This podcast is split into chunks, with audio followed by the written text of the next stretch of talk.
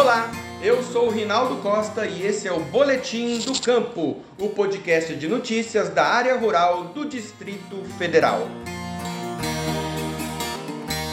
Na conversa com o extensionista de hoje, vamos falar um pouco sobre jardins de mel. Você sabia que é possível ter um jardim na sua casa e até mesmo no seu apartamento? E que esse jardim pode atrair abelhas sem ferrão que vão polinizar as plantas ao redor? A Emater tem um projeto para incentivar a criação desse tipo de jardim, não só nas áreas rurais, mas também na zona urbana do Distrito Federal. Para explicar melhor para a gente sobre esse assunto, convidamos o extensionista Carlos Moraes, coordenador do programa de floricultura da Emater do Distrito Federal. Moraes, é uma alegria te receber no nosso podcast, tudo bem? Tudo bem, Rinaldo. É um prazer para mim também estar aqui com você nesse dia de hoje. Maravilha. Moraes, o que vem a ser um jardim de mel?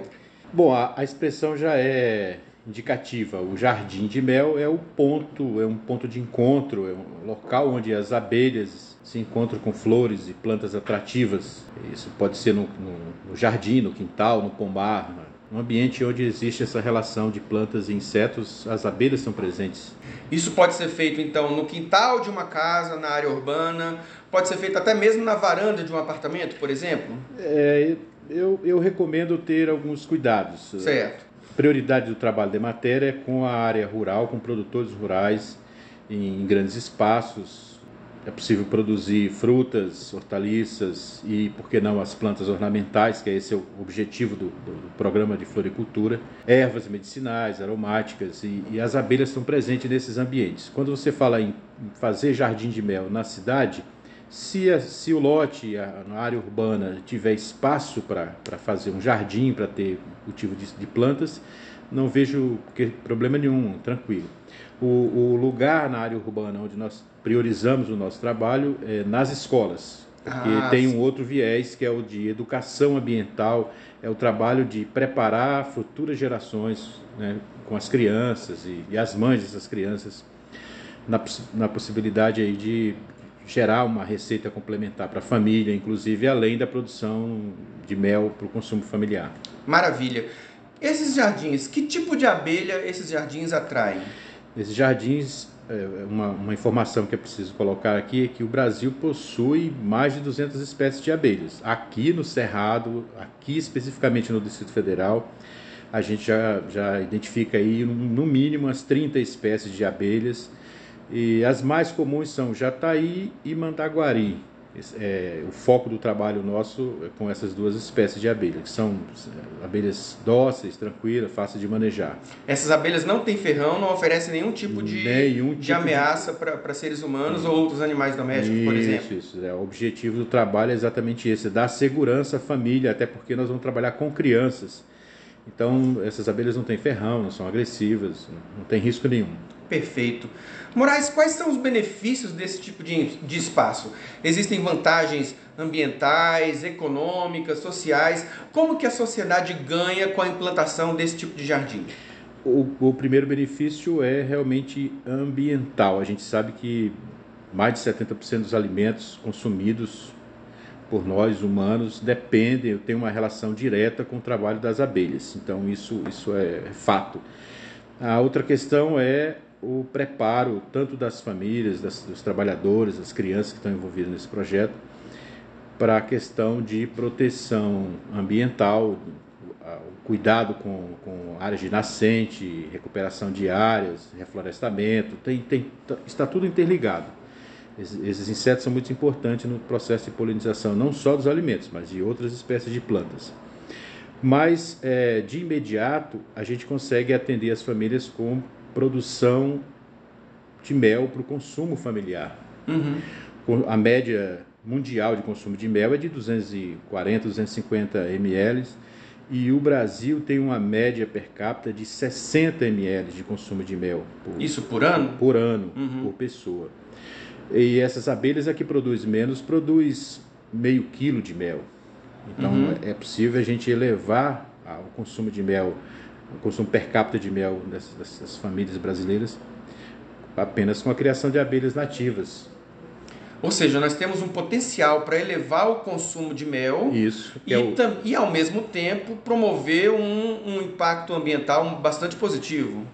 exato. Maravilha. É, ô, Moraes, o que, que é o programa Brasília de Florimel que está no planejamento da Emater? Que que é, que, quais são as bases desse programa? Quais são os objetivos? O que, que é É, ele? é um, é um projeto que, que o objetivo é conectar os vários pontos comunitários de Jardim de Mel.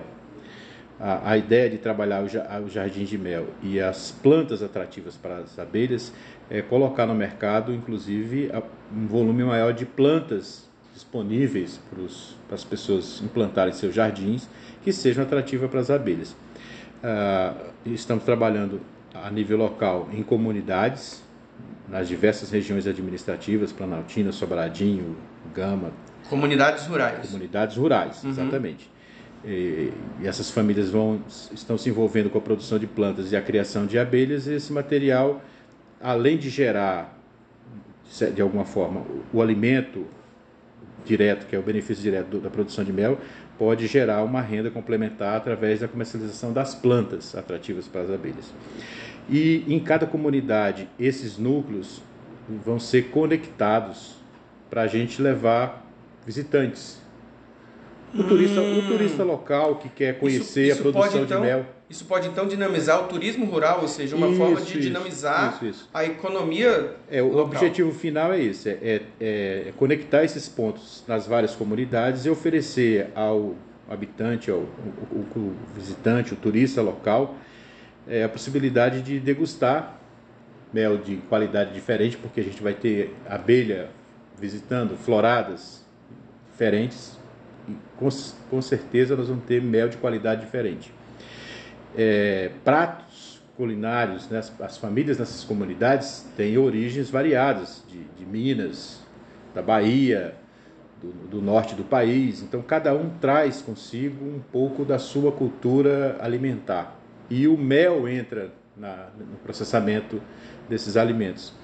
Então, não- a, a intenção é, é oferecer não só para as famílias que estão diretamente ligadas ao- à criação, à atividade de produção de mel e criação de abelha, mas oferecer para as pessoas que estão na cidade a possibilidade de eventualmente degustar esses produtos. Uhum. Se não degustar o mel, pelo menos visitar os criadores, conhecer a atividade. Essa é a intenção.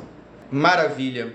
Agradecemos, portanto, a participação do extensionista Carlos Moraes, coordenador do programa de floricultura da Emater, explicando para a gente sobre o que são os jardins de mel e como a empresa pretende incentivar a implantação desses importantes espaços de preservação ambiental. Se você se interessou, pode entrar em contato com qualquer um dos nossos 16 escritórios locais, de preferência o mais próximo da sua propriedade. A lista completa com os endereços e telefones está em emater.df.gov.br. Converse conosco também em nossas redes sociais, EmaterDF, tudo juntinho, no Instagram, Facebook, Twitter, YouTube e LinkedIn. O Boletim do Campo é uma produção da Assessoria de Comunicação da Emater do Distrito Federal. A apresentação, Rinaldo Costa.